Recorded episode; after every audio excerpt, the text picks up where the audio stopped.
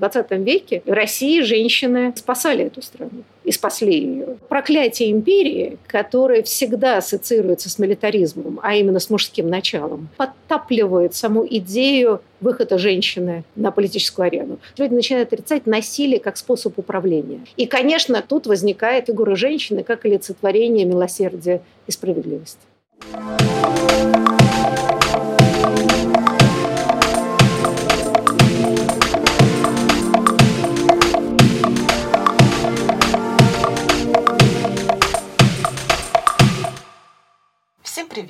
С вами подкаст «Не слабый пол» проекта «Гласная» и я его ведущая Настя Седухина. В этом выпуске мы поговорим про такую актуальную тему, как участие женщин в российской политике. У нас в гостях главный редактор издательского дома «Новое литературное обозрение» Ирина Прохорова. Ирина Дмитриевна, добрый день. Добрый день.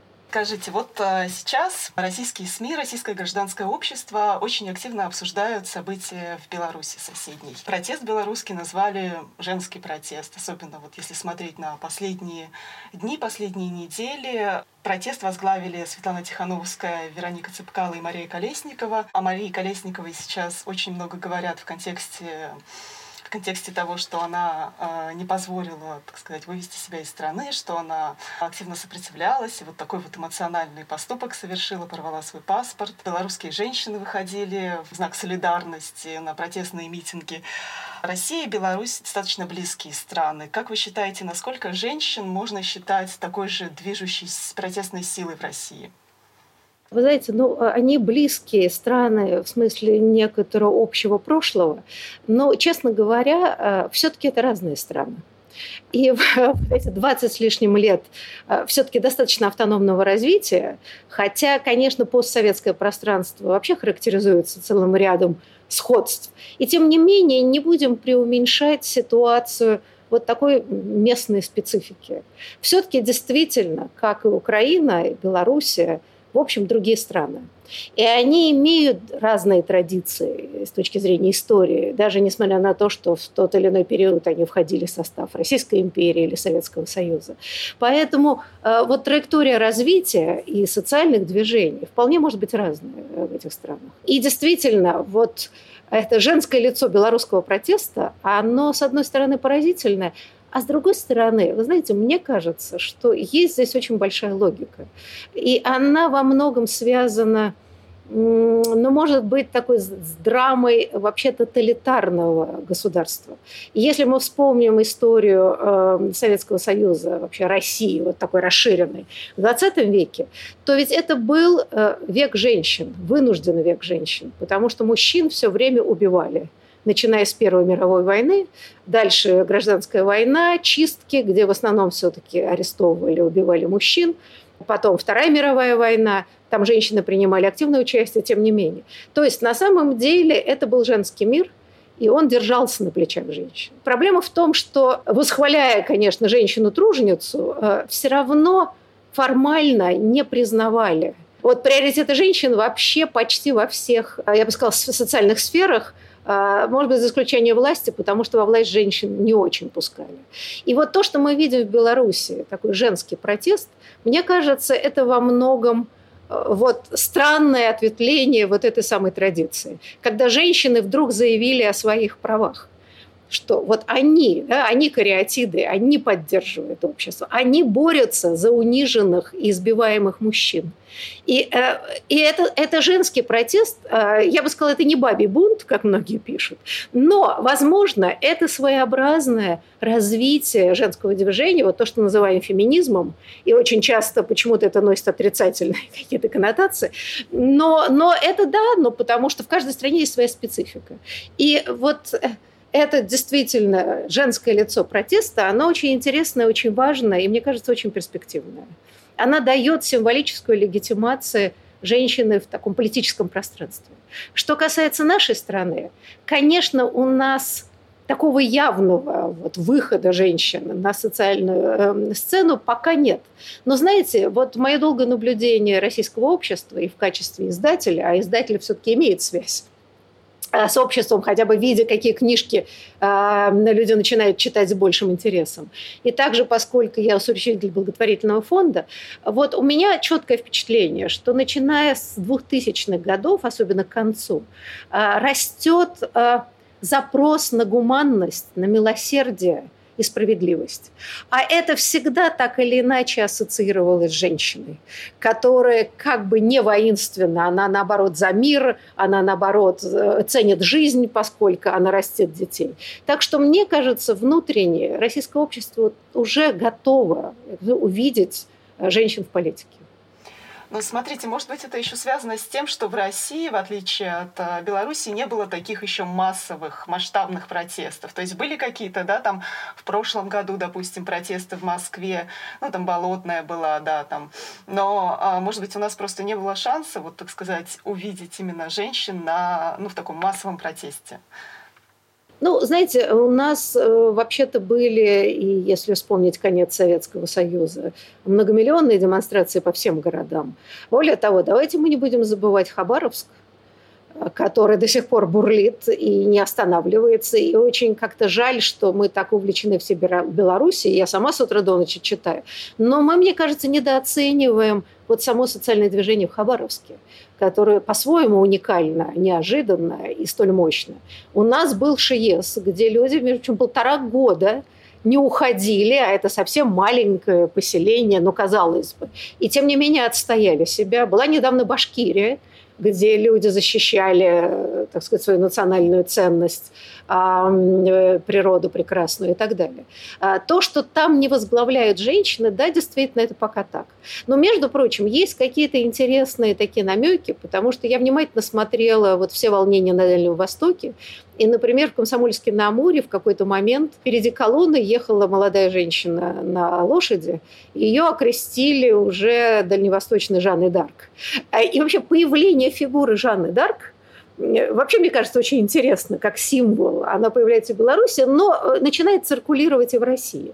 Но, знаете, проблема России, как мне кажется, в отличие от Беларуси, как вам сказать, Россия имперское государство. Вот это я бы сказала, проклятие империи, которое всегда ассоциируется с милитаризмом, а именно с мужским началом, начиная с 19 века, да, два с половиной века, мне кажется, и подтапливает саму идею выхода женщины на политическую арену. Да, у нас был 18 век, э, век правления женщин, причем выдающихся женщин, и, конечно, Екатерина II, но они были настолько дискредитированы в XIX веке, вполне сознательно. Это была такая некоторая ревность мужчин-императоров к блестящей эпохе Екатерины II.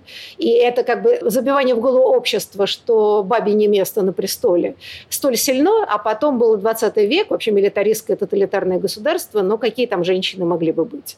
А еще в 20-х годах на волне революции появлялись некоторые женщины, там Калантай, э, была попытка. Дальше это был, конечно, мужской жестокий милитаризированный мир. И мы начинаем, мне кажется, потихонечку избавляться от этого давления имперского централизованного. Это, кстати, почему мы так не замечаем Хабаровск? Ну, потому что, потому что имперское сознание очень сильно. Да? И что это они там на окраинах, что-то там такое делают, непонятно, что такое и так далее. Но, тем не менее, тем не менее, смягчение, вот еще раз хочу сказать, что вот этот запрос на гуманность и справедливость, он нарастает в России. И начинает появляться женщина. Вот мы видим Юлия Галямина. А, и, кстати, обратите внимание, в этой драматической истории э, с Навальным, и я желаю просто от всей души Алексею поправиться, и надеюсь, так и будет, ему стало лучше. Но обратите внимание, как акцент начинает смещаться на Юлию Навальную. И все пишут о том, что какая потрясающая женщина, что Навального можно выбрать президент только потому, что он женился на такой женщине. Есть вот какие-то такие даже. И что вообще вот она образ женщины, будущий образ президента и так далее, и так далее. То страшно интересно, как как э, вдруг рейтинг Навального, ну, общем, по аналогии с Кеннеди, да, перемещается на, условно говоря, его жену. А, а это хороший симптом. Это хороший симптом говорит о том, что общество при всем при том вполне созрело увидеть какую-то разумную, красивую женщину, в общем, во главе государства.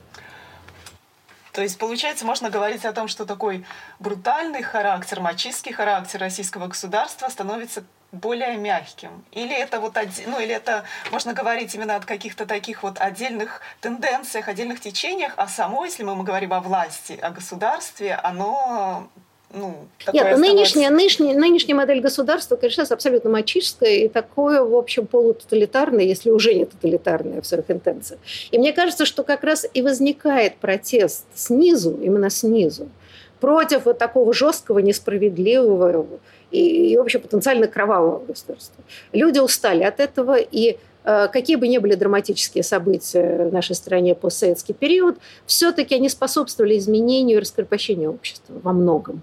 А, и это заметно, это, возможно, связано с появлением нового поколения, которое все-таки куда более свободно и уже не приемлет эту э, такую покорность изуботыченную. И даже, я смотрю, и представители пожилого поколения изменились. Вот если мы посмотрим э, протест в Хабаровске, мы посмотрим, вот кто идет по улицам. Конечно, там очень много молодежи, но там очень много пожилых людей. Причем, как всегда, я это вижу, очень много пожилых женщин.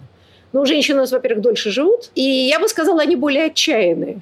И э, это тоже очень интересно, причем это те женщины, которые, казалось бы, должны быть вот электоратом Путина и так далее. И вдруг они говорят какие-то радикальные вещи, иногда более радикальные, чем молодые люди.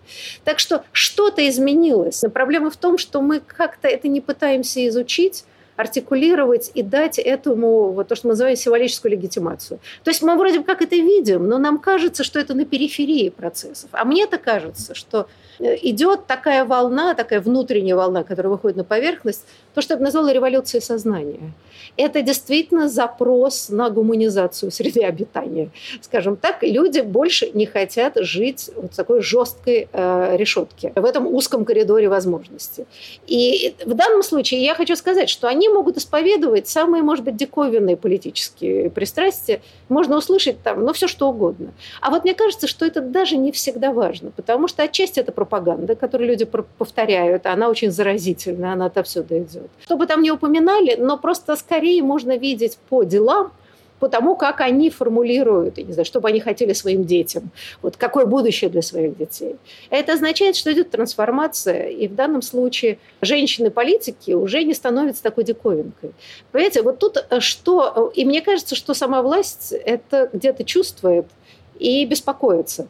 Обратите внимание, вот я всегда смотрю интересные цифры официальных социологических служб, где там показывают, э, что последние годы только там 40% россиян готовы видеть там, женщину во власти.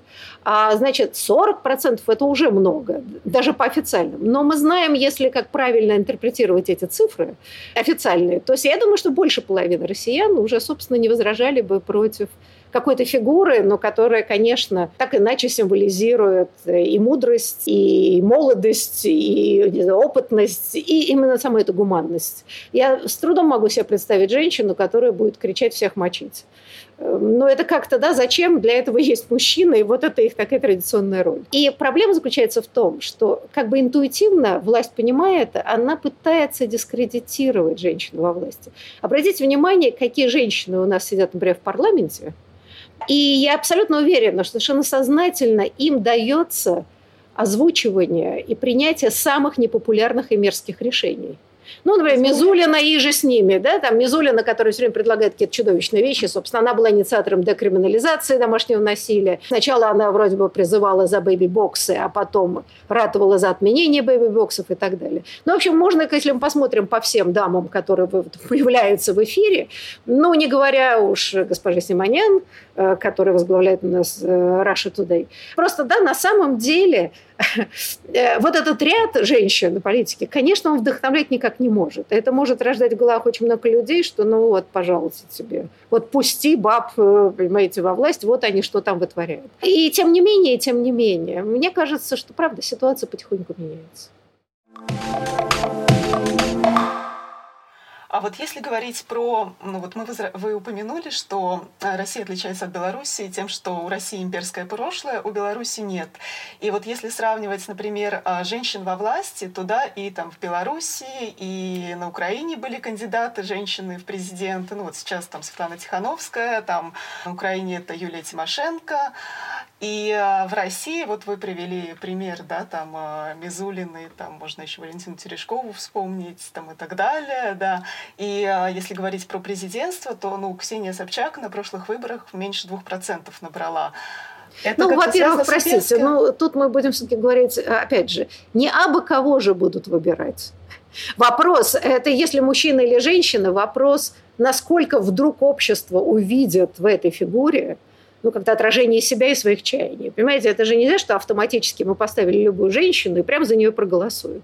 Здесь а, а голосование – это все-таки эмоциональная вещь. То есть есть принципиальные представления о том, что может женщина быть во власти или нет, а есть конкретные кандидаты, которые могут быть более или менее популярны. А здесь уже, простите, это вот зависит как раз от умения политика убедить в том, что он или она э, достойны возглавлять такое государство. Поэтому это не не пример. Эм, и никто не говорит, что все стопроцентно уже готовы. Но давайте мы посмотрим вот эволюцию взглядов. Но я хорошо помню, откуда была такая непопулярность Горбачева который, в общем, его роль очень сильно недооценена. А на самом деле его тут же высмеяли, потому что его жена была очень активна. Она хотела играть роль первой леди, вот по американскому принципу. А общество совершенно было не готово вот для такой роли. И тут же значит, начали шуточки, что он там подкаблучник, что вот Раиса Максимовна там всем управляет, хихоньки-хахоньки. И я бы сказала печальным образом, это уронило его э, престиж может быть, даже в большей степени, чем э, попытка запрета, значит, введения сухого закона, пардон. А, что это все вместе пошло в законе. И обратите внимание, что жена Ельцина, умнейшая женщина, никогда не, не выходила на первый план, она была вся в тени. Но уж не говорим о действующем президенте, который вообще жены теперь уже не имеет и живет как бы один. И вдруг э, мы видим абсолютно э, не только я не знаю, поддержка Юлии Навальной как вот преданной жены. Но вдруг она становится сама почти самостоятельной политической фигурой. И они все время пишут, что вот правда такая женщина, вот, вот замечательно. Ну, согласитесь, в любом случае уже общество готово видеть, по крайней мере, активную первую леди который не прячется за спину мужа, а может быть вполне себе сама величина э, политическая, имеет свой политический вес. Согласитесь, это дистанция огромного размера. То есть абсолютно неприемлемые эм, э, женщины, которые смеет как-то выходить из-за спины мужа, до вполне себе, вот сказать, почему бы и нет, а дальше шаг, а почему бы, собственно, и не женщина. А, и э, вопрос, какая это будет женщина, это вот это интересный момент, а, какой тип женщины – может э, понравиться э, людям в России. В общем, а у нас многоукладное, у нас никакого монолита в общем нет. У нас очень много разных социальных групп, разных интересов и так далее. Но, но вопрос, но это, я думаю, дело времени в каком-то смысле. А вот если сравнивать, опять же, мы просто о Беларуси сейчас все говорят, и, в принципе, Светлана Тихановская, это она ну, не собиралась баллотироваться, и изначально, когда она пошла вот на президентство, Лукашенко говорил, что вот бедная девочка не знает, во что она ввязалась. То есть, как вы думаете, может быть, вот этот вот успех ее еще связан с тем, что белорусский президент э, очень такой вот, ну, патриархальных взглядах придерживается, и он чисто вот недооценил вот эту вот женскую силу, то есть он не воспринимает женщин во власти как серьезную силу, это в какой-то степени сыграло им на руку. Несомненно, несомненно, но, в общем, Лукашенко, конечно, человек старой формации, и даже в старой формации иногда были более продвинутые люди по взглядам. А он, конечно, абсолютно такой вот патриархальный, тоталитарный лидер стопроцентный. Причем советского образца. Не, не вот такой, знаете, не постсоветский диктатор, а именно советский, такой вот от Сахи. Конечно, женщина может быть другом мужчины, но никак не человеком. Знаете, это вот то самое. Но, понимаете, Светлана Тихановская в данном случае, конечно, это тоже интересный момент – ну, история всегда полна таких казусов неожиданных. Но она в данном случае символ.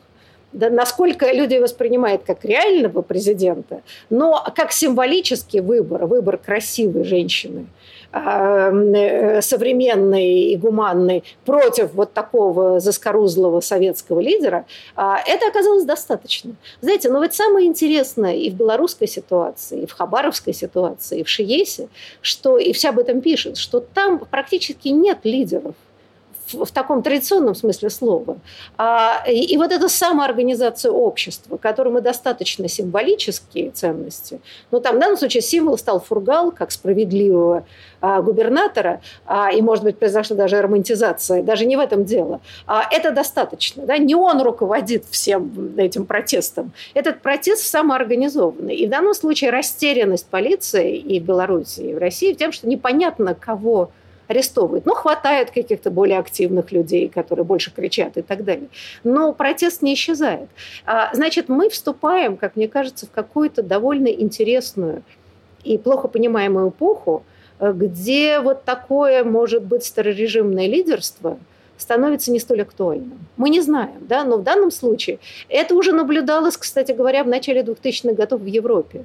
Когда началась э, война в Сирии, то вот миллионы людей в европейских городах вышли на улицы, протестуя против этого, а, когда американцы вошли в Сирию и, нет, простите, в Ирак, извините, извините, в Ирак.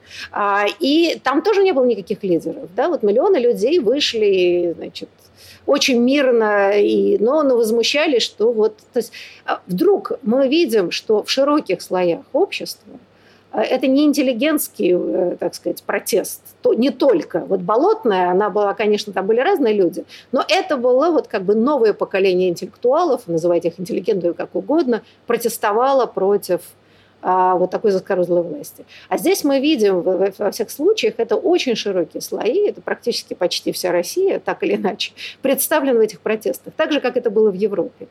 И э, в данном случае э, даже европейские философы э, говорили о том, что ну да, это вот какая-то новая эпоха, и складывается новая нация, они писали о Европе, да, вот такой европейцы новая нация европейцев, которым вообще уже какие-то вожди не нужны, это высокого уровня сознания, сознательности общества.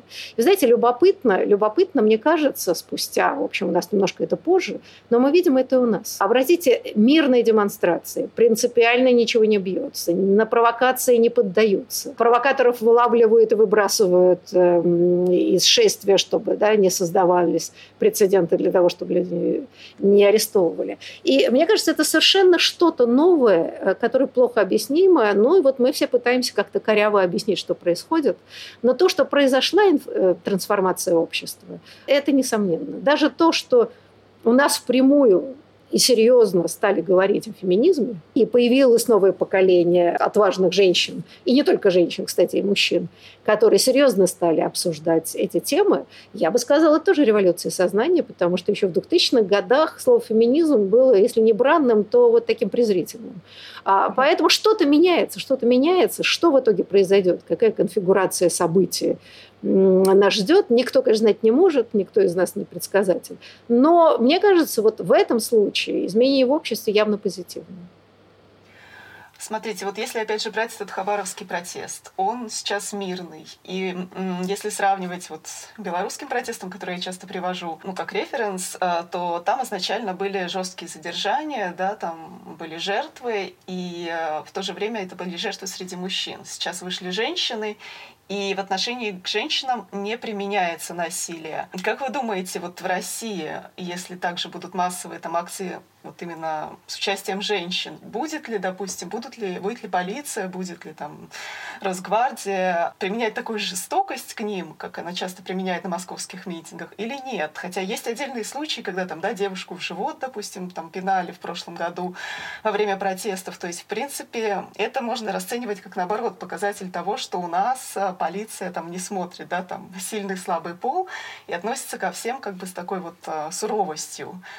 Или же, может быть, это изменится как-то? Слушайте, она здесь, ну, во-первых, вы не правы. Были жесткие задержания, огромное количество избитых и даже изнасилованных женщин. Э, вот эти первые дни задержания в, Беларуси. И сейчас этих девушек хватает, причем теперь это же не ОМОН, а эти неопознанные люди э, в балаклавах и так далее. Это все продолжается. Просто мы не все знаем и пытаются это выяснять.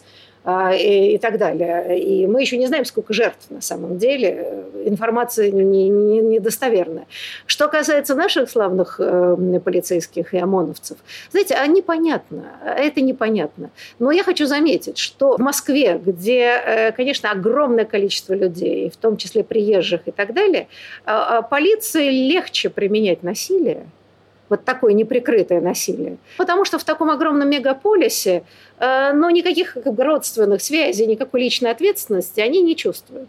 А Хабаровск, например, он все-таки не такой огромный город. Он большой город, там 600 тысяч, но тем не менее он более компактный. И местный ОМОН, и местная полиция – а вполне может столкнуться с тем, что они бьют собственного родственника или, во всяком случае, друга и так далее. Это так или иначе накладывает определенную ответственность на принятие решений, потому что стрелять в своих и убивать а, или там насиловать своих, это вообще чревато.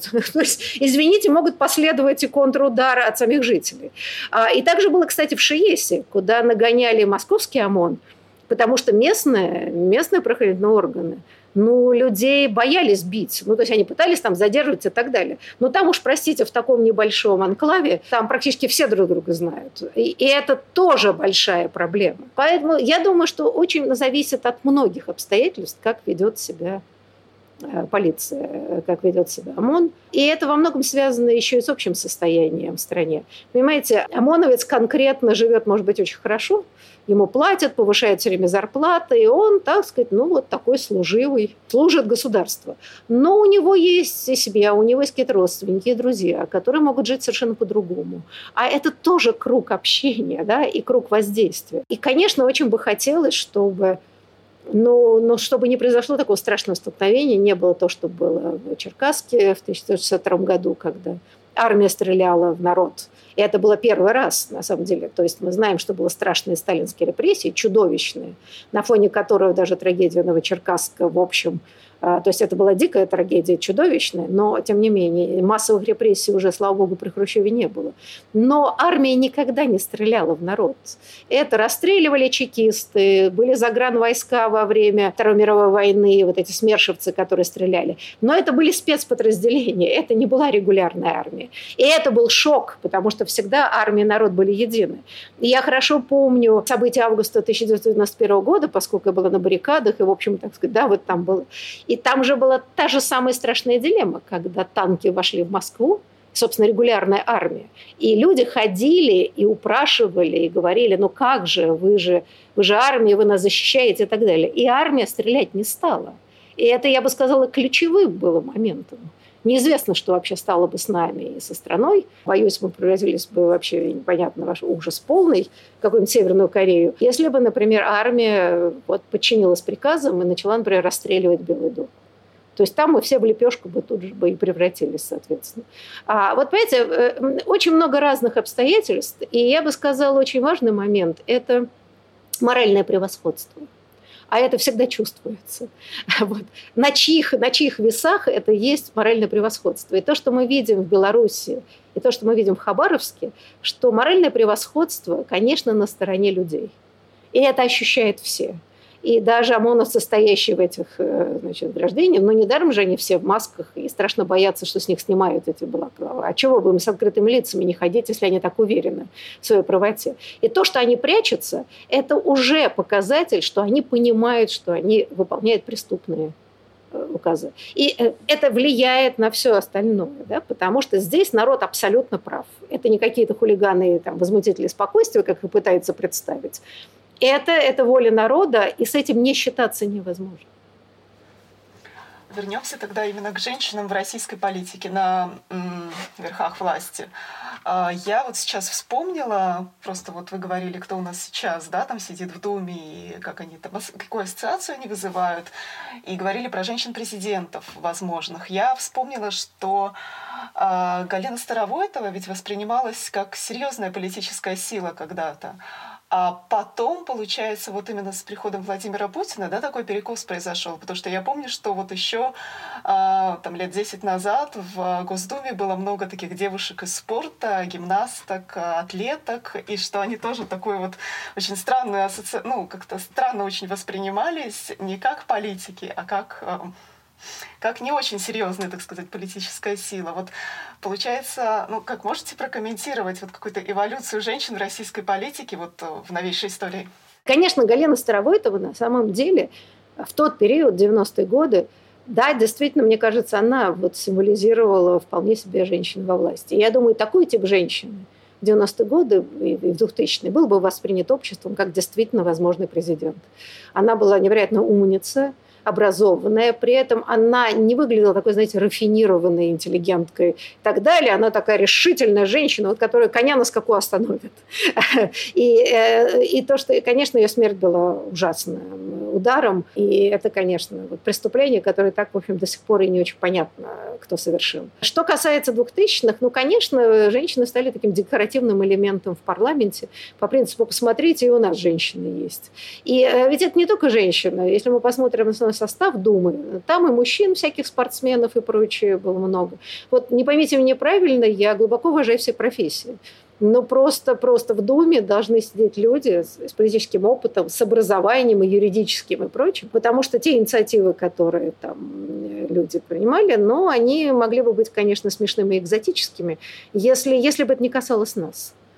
И такие люди легко манипулируют, потому что они действительно ничего не понимают, что происходит. И это очень печально. Но что тут говорится? Да? Многие из этих персонажей стали посмешищами.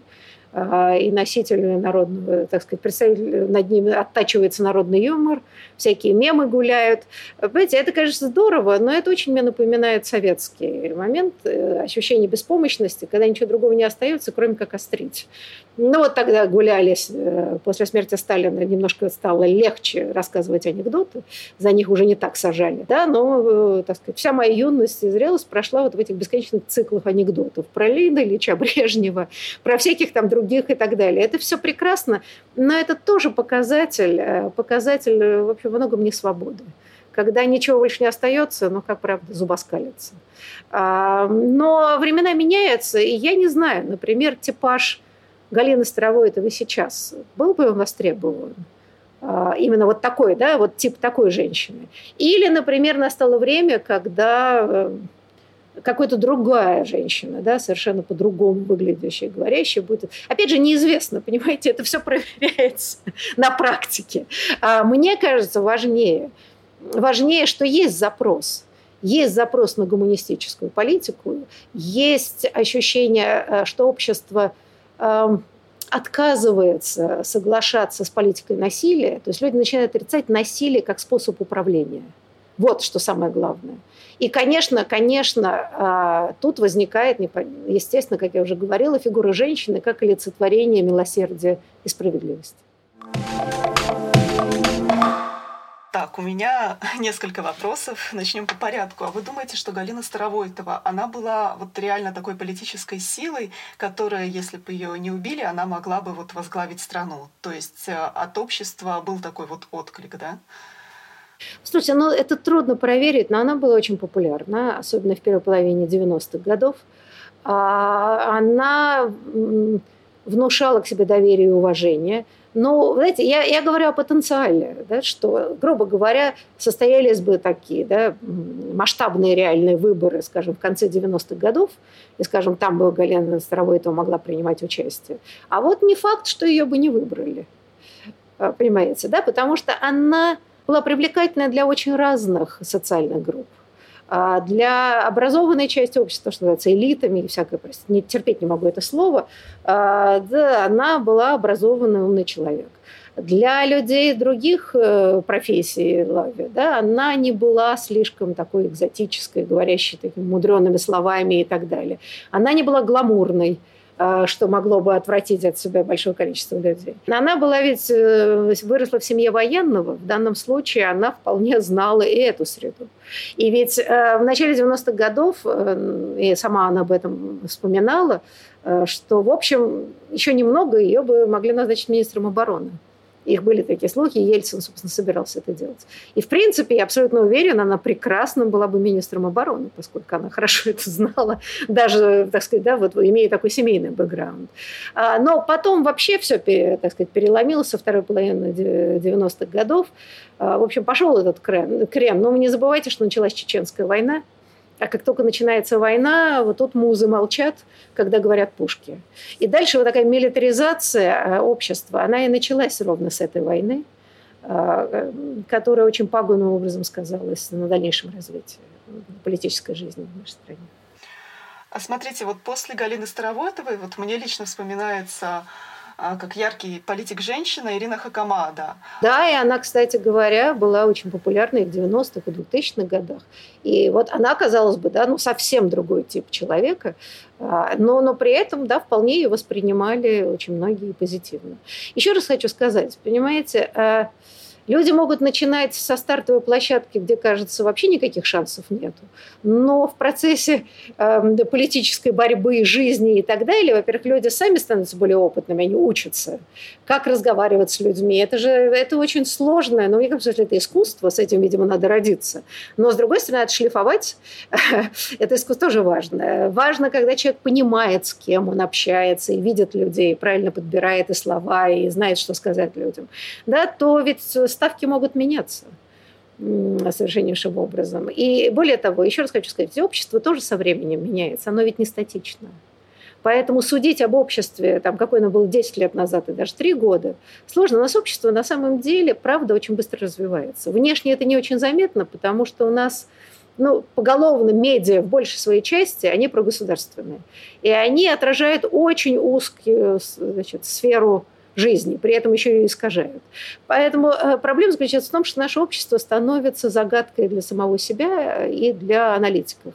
А вот непонятно, почему мы всем говорим, боже, кто же мог ожидать? И вдруг вот происходит Хабаровск, Шиес, Башкирия, просто вот пошло, пошло, пошло одно за другим, там Екатеринбург и так далее. А потому что внешне ничего не видно. Это проблема авторитарных обществ.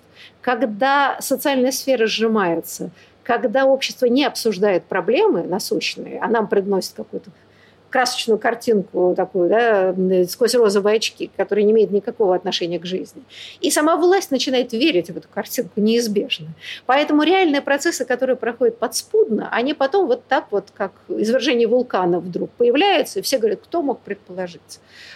Да, общество эволюционирует, оно действительно... Ну, посмотрите, ну, вот история там в прошлом году выборы в, Мос, в Мосгордуму. Скажите, кому-нибудь могло в голову прийти, там, знаю, три года назад, что люди выйдут возмущенные против фальсификации Мосгордума? Кому интересовала Мосгордума раньше? Но это, это все-таки серьезный момент эволюции общества. И общество стало понимать важность э, социальных институтов. Вот то, чего не было раньше – люди возмущались несправедливостью и так далее, они надеялись на доброго царя, а, там, я не знаю, на хорошую партию а, и так далее. А сейчас, мне кажется, то, что происходит, люди начинают понимать постепенно, как важно отстаивать социальные институты, институт выборов, НКО, да, какие-то какие институции, которые защищают людей от произвола власти. И это-то самая глубинная эволюция общества. Потому что если мы посмотрим на хабаровские протесты, то требования справедливого суда, вообще справедливости, а именно законодательной, а мне кажется, вот это важнейшая история. Меня даже меньше в данном случае как-то э, ну, как интересуют чисто политические требования, да, там уже такие очень жесткие. Это естественно, а, поскольку было обращение к царю, а он, так сказать, не ответил, дальше начинается реакция. Но вот эта идея, мы требуем справедливого суда, как и в Беларуси, мы требуем справедливых выборов, собственно, чего белорусы требуют? Исключительно справедливых выборов провести заново, без фальсификации. А мне кажется, это самое ценное в этом протесте. Смотрите, вы еще говорите, что общество гуманизируется, и у него есть запрос на такую вот мягкую силу, а, не милитаристскую, и женщины, именно женщины во власти, в какой-то степени ассоциируются вот с таким вот переходом к более ненасильственной политике. А вам не кажется, что тут немножко мы там, вот, общество находится в плену так гендерных стереотипов, потому что если вспомнить там Екатерину II, то, наверное, это ну, не совсем такое мягкое управление было. Или я ошибаюсь? Э, нет, слушайте, знаете, Э, я бы сказала так, стандарты XVIII века переклад в наше время довольно сложно. Она не была мягкой, но она невероятно смягчила нравы, потому что вот если почитается очень серьезные исследования 18, э, историков, занимающихся 18 веком, например, замечательный Евгений Анисимов, мы издали несколько его книг, которые как раз посвящены очень жесткому в общем, законодательству зверскому 18 века, введенному Петром Первым, и до него складывающуюся. Да, это система доносительства, истязаний, пыток и так далее. И э, были нравы таковы, что если вы случайно уронили со стола портрет императора и на вас донесли. В общем, будут вас потом бить на дыбу поднимут и в Сибирь сошлют. Это вот такие были нравы. Но, в общем, это немножко воспроизвело сталинскую эпоху, когда если в туалете там видели газету, а там портрет Сталина, и кто повесил, донесли. В общем, да, жизнь человека была закончена. А Екатерина э, отменила да, вот эту жуткую практику во многих смыслах. И недавно Державин ее воспевал, э, Водик Фелиции, и говорил о том, что теперь можно э, спокойно беседовать и даже немножко поругать власть, что, значит, уронишь портрет, ничего тебе не будет и так далее, и так далее. Она, конечно, цивилизовала нравы в огромном степени, это правда. И такое ну, я бы сказала, масштабная эм, репрессий не стало. Но были, конечно, все время, да, но там, э, конечно, подавили восстание Пугачева, оно было чрезвычайно жестко подавлено и так далее.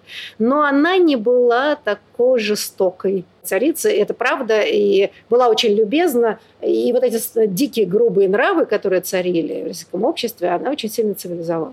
Так что в данном случае, конечно, она куда была гуманной, более правительницей. Более того, а своих соперников или даже противников – если чувствовала оппозицию.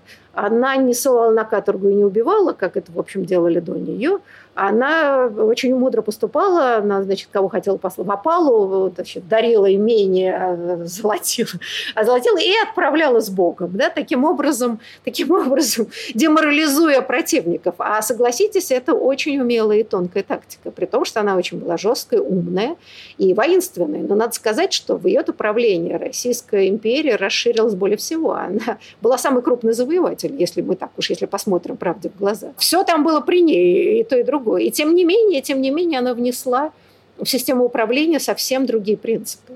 Э, так что здесь можно какие-то вещи посмотреть, естественно, понимая контекст XVIII века.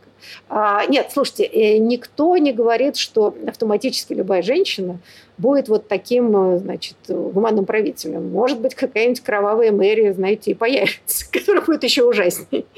Я говорю сейчас о том, как женщина воспринимается в обществе какую систему ценностей она несет. И это для будущего политика женщины, мне кажется, очень важная и ценная информация.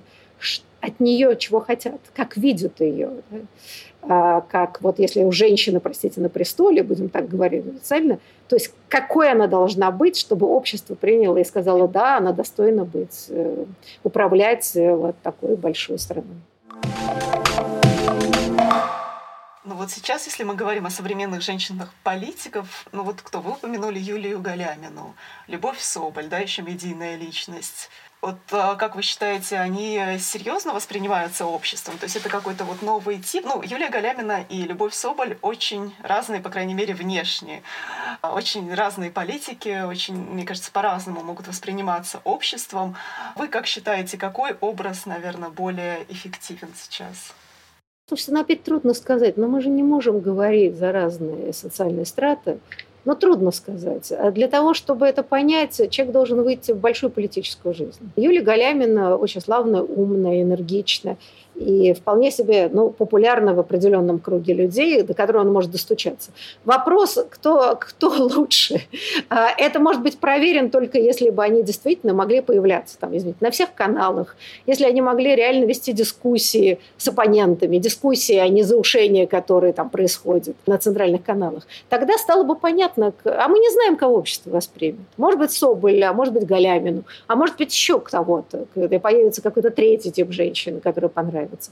Правда, это неизвестно, потому что, ну, правда, это совсем другой пример и не про женщину. Но когда Барак Обама э, да, появился на горизонте, ну, ну, все писали, я следила за этим, что у нас, что прежде всего в Америке, что какой чудесный, симпатичный, но у него шансов никаких. С таким именем, он чернокожий, да не пройдет никуда, но все равно приятно. Да? И, и он шел по ступеням вверх, народ, значит, разевал рот и говорил, да как же это может быть, бац, и победил. И в этой стране, которая всегда считала себя российской страной, да, и тем не менее он победил. Но интересно, ведь он как бы сражался с Хиллари Клинтон, вот, пожалуйста, вам женщина в американской политике. И э, в данном случае можно говорить, что он допускал какие-то ошибки в кампании, не в этом дело. Но я хорошо, например, прочла там целый ряд американских аналитиков, которые так в полушутку, ну, или, в общем, на самом деле серьез, с иронией сказали, что мы определили, что американское общество менее расистское, нежели, э, ну, как сказать, антифеминистское, нет, они как-то по-другому. Сексистское. Сексистское, да. Оно более сексистское, чем российское. То есть готовы увидеть, пусть даже чернокожего, но мужика, нежели, извините, бабу. Я боюсь, что это так. Вот в американской действительности, ну нет, может быть, если бы Хиллари второй раз вот уже баллотировалась против Трампа, ну, бывают ошибки просто. Но, тем не менее, у меня ощущение, что да, да, наверное, это было правильное наблюдение. Вот вопрос, э, наше общество, э, каково в сути своей? Оно российское, оно что, сексистское? А вот эти мы не знаем. Мы можем навешивать любые ярлыки, но эмоциональный эффект всегда э, невероятно важен. Люди могут быть вот все три, значит, такие, а потом появился симпатичный человек, ему все простили. Это, это обычная история, да? А этому или это мы сделаем исключение, потому что славные и, и все, да? Поэтому, правда, наше общество может преподнести какие угодно сюрпризы как печальные, так и, кстати, очень позитивные. Это, это, опять же, невозможно предсказать, это можно только проверить опытным путем. И я думаю, что в какой-то момент, э, вот если мы оценим все эти социальные движения, мы говорили о Шиесе, Хабаровске, многих других, и поймем, что это самое главное на самом деле. Может быть, здесь и появятся люди, которые смогут артикулировать вот этот запрос общества. Понятно. То есть, получается, это место, место вакантно. То есть у нас есть запрос, но нету лидера, который бы его возглавлял. Запрос колоссальный. А странно, что этот спрос запрос не находит предложение. Да, мы не видим обратно. Знаете, я это очень много давно видела, ну вот, эм, э, работая в фонде, Михаила Прохорова, да, мы же поддерживаем культуру в российских регионах. И мы много лет делаем Красноярскую книжную ярмарку, Красноярская книжная культура, КРЯК. А, и туда приходят до 50 тысяч человек. Да? А город Красноярск – это миллионник. Представляете, какой процент людей ходят на ярмарки, покупает книги. И вот всякие ведь дискуссии там бесконечные, очень интересные круглые столы, выступления. И, так. и я просто вижу, вот, как люди реагируют, какие вопросы они задают. Действительно, вот огромный запрос – запрос на другие ценности на гуманистические ценности, не побоюсь этого старинного выражения. А в ответ они не получают. Вот, вот какой-то внятной информации, никакого месседжа. И это, мне кажется, общество чрезвычайно мучает. И такой разброд и шатание там и происходит. И то есть такой запрос могла бы, в принципе, возглавить женщина при желании. Вот как раз это самая то, то приложение, точка приложения сил, где женщина была бы невероятно эффективна. Но вспомните, да, это была небольшая акция, но очень важная символическая, марш матерей в 2018 году против вот безобразной истории фальсификации дела нового величия. И это вот, да, это была миниатюра, но это была важнейшая история. Да, там вышло, не знаю, тысячи, полторы тысячи не помню там сколько, это небольшая была демонстрация, но она произвела просто эффект разорвавшейся бомбы. Когда в основном женщины вышли, матери, да, марш матерей, я считаю, это прекрасная просто акция, когда вышли против насилия над детьми. Вот, да, но это как-то раз и осело. Но это первые ласточки. Э, да, и симпатия к этому. И обратите внимание, что поскольку это был несанкционированный митинг, но мэрия не решилась разогнать это. И я помню, я участвовала в первом, я не участвовала, меня не было в Москве, а был второй марш матерей уже, по-моему, в феврале или так далее. И я шла. И я помню, что полиция была такая вежливая, Первый и последний раз мы видели. То есть было указание баб не трогать. Нам дали пройти, все, перегораживали движение, чтобы мы прошли и так далее. Да, возможно. А сама идея, что разогнать женщин, это все-таки э, даже в этой милитаристской культуре, это уж слишком э, бить женщин. И пока власть не деградировала до такой степени, чтобы сбивать женщин, так сказать, вот в таких масштабах. А, может быть. А, а может быть в каком-то смысле – сама апелляция к детям, да, что мы защищаем своих детей, это такой мощный Понимаете, это, это отклик рождает его в сердцах мужчин, да, потому что абстрактная идея – это одно, а дети – это совсем другое. И эта конкретика – это же тоже политический момент. Понимаете, мы действительно очень рады, что идут э, споры феминистские, там, разговоры о феминитивах и так далее. Но, тем не менее, я бы сказала, некоторые традиционные символы, связанные с женщиной, я бы не сбрасывала с корабля. На самом деле это наши большие козыри что женщины, которые все равно символизируют вот, защиту детей слабых, больных, и это, так как вы знаете, это вот женщина э, мать, и недаром же Родина мать. Вот, и на самом деле это понятно, что вот эти монументы эм, официальные, когда там Родина-мать, она такая воинственная э, амазонка с мечом и так далее. А если вот вы поездите по каким-то маленьким э, городкам или деревням, я это очень часто встречала, где ставили памятники погибшим во время Отечественной войны, то там сплошь и рядом это почти пьета. Это женщина, склонившаяся над сыном, да? То есть это вот, ну, почти возрожденческая идея Мадонны, которая оплакивает своего сына. И это совсем другой образ, согласитесь. Да? Так что вот эта идея матери-заступницы и защитницы, и восходящая вообще-то э, к религиозной традиции, она, мне кажется, чрезвычайно важной и очень перспективной и плодотворной с точки зрения а, вот такой коллективной мифологии. И я бы, честно говоря, вот очень серьезно бы это рассматривала как часть э, феминистского движения в России. А, потому что оно очень важно. Потому что, еще раз хочу сказать, что в 20 веке в России женщины, собственно, спасали эту страну и спасли ее. Да? Они и работали, они воспитывали детей, и вообще вот социальное здание на своих плечах, собственно, вынесли. И э, игнорировать это нельзя, потому что сейчас, конечно, начальный этап рефлексии феминистской, да, у нас не было никогда теории феминистской вот такой да, политической риторики. И это здорово, что она развивается, пусть со всеми эксцессами и так далее. Но э, ее надо Поскольку это заемная теория, она произведена в другой культуре, совсем другими традициями, ее необходимо адаптировать к российским условиям. И, например, э, мне кажется, очень важно понимать, почему феминизм так долго был непопулярен в России.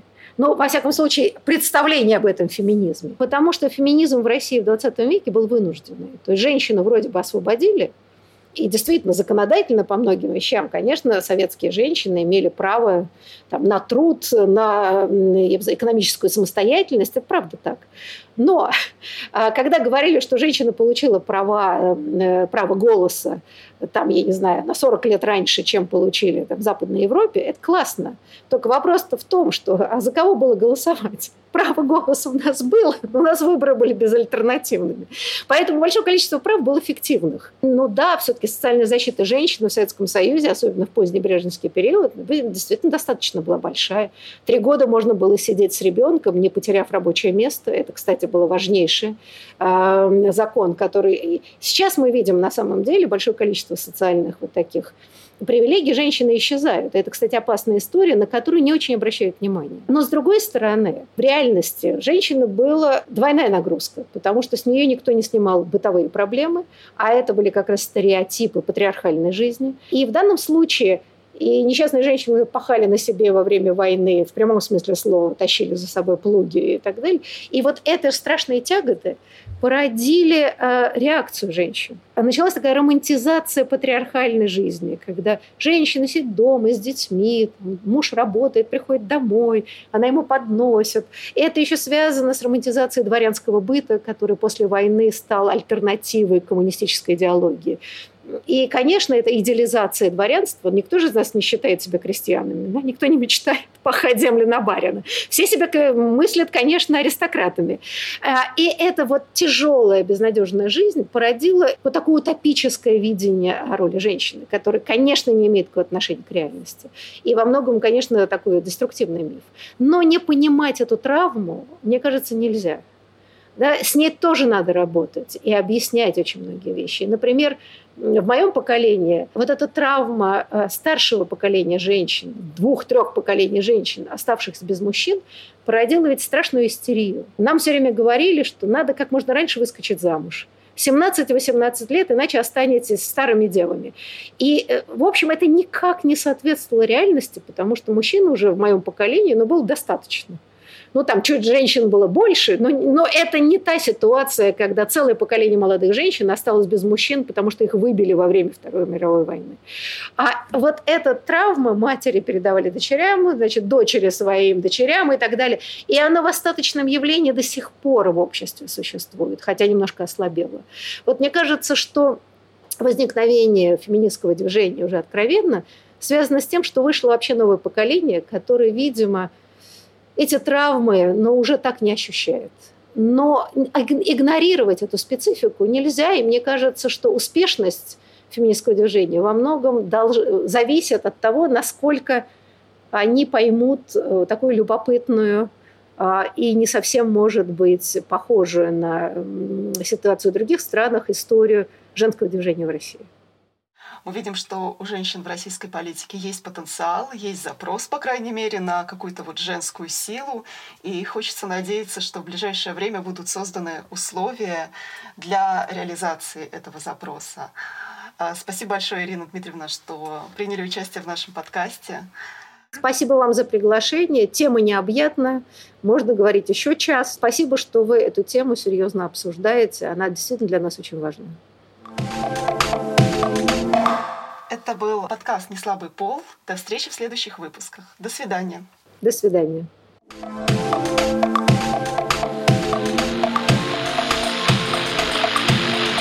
Если говорить о домогательстве со стороны мужчин, то не только они виноваты. Трамп, когда приезжал в Москву, я с трудом могу такое представить, что он побежал в отель встречаться с нашими девушками с пониженной социальной ответственностью. Мой муж меня бьет, а почему ты не задумывалась об этом? А что ты сделал для того, чтобы он тебя не бил? Там существует глагол теперь «харасить». Как? Харасить. Но только не надо из этого делать миф, что у нас острейшая проблема с насилием в семье. Цифры должны были быть другие.